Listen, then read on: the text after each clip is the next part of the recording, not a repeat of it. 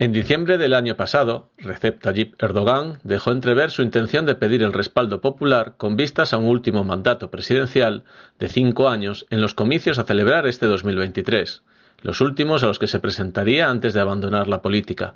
Erdogan, que usó la alcaldía de Estambul en la década de 1990 como trampolín de su ascenso político nacional, no ha abandonado el poder desde 2003, cuando fue elegido como primer ministro, puesto que ocupó hasta 2014 y desde entonces ha sido el presidente de la nación turca. En 2017, Erdogan logró un ajustado triunfo en su propuesta de reforma de la actual constitución turca, aprobada en 1924. El referéndum supuso que Turquía pasase de ser un sistema parlamentario a otro presidencialista, entre las críticas de dentro y fuera de Turquía porque concentra mucho poder en manos del jefe de Estado. En este sentido, la Comisión de Venecia, órgano consultivo del Consejo de Europa, advirtió de que la reforma no prevé una clara separación de poderes e introducía un régimen autoritario de un solo hombre que debilitaría la democracia del país.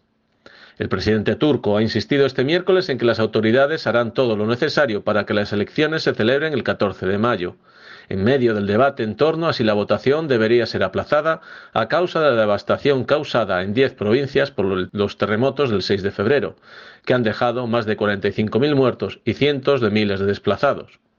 Las elecciones se presentan como cruciales para Turquía, sumida en una grave crisis económica, con una inflación cercana al 200%, pero pieza clave del tablero geopolítico de la región. Ankara se ha ofrecido a mediar entre Ucrania y Rusia, dos beligerantes a sus puertas con los que comparte las costas del Mar Negro. La oposición, que pretende presentar un frente único de los seis principales partidos y sobre todo un solo candidato, deberá anunciar el nombre de este último a finales de este mes todos los partidos, salvo el HDP, Izquierda Democrática Procurda, la tercera fuerza en el Parlamento. Sin duda alguna, el terremoto no ha favorecido los intereses del presidente, no solo por las críticas y acusaciones de corrupción en medio del escándalo por los dudosos permisos de residencia de muchos de los edificios derrumbados, sino por cuestiones más profundas. Principalmente se plantea la cuestión de la descentralización del Estado en términos de eficacia del control administrativo y de la política pública de ordenación del territorio, pues desde hace varios años se viene reclamando una gestión más autónoma a nivel local y regional, tanto desde los municipios como desde los círculos económicos. Es posible entonces que la opinión pública cuestione al Estado como padre absoluto, una autoridad que con Erdogan al frente está investida de todas las competencias y prerrogativas. De ahí la preocupación del presidente porque su edificio político se esté tambaleando.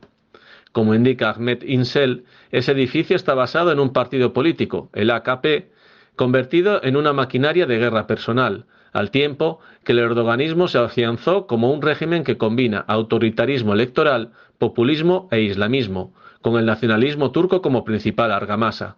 Los resentimientos contra Occidente son parte de las razones de su fortaleza. Por tanto, el erdoganismo se juega su supervivencia política en medio de una política económica caótica, una creciente represión y una política exterior agitada por resabios expansionistas. Veremos si Erdogan puede seguir agitando la ola autoritaria. Desde España, para Radio Educación México, les ha hablado Pedro Francisco Ramos Josa.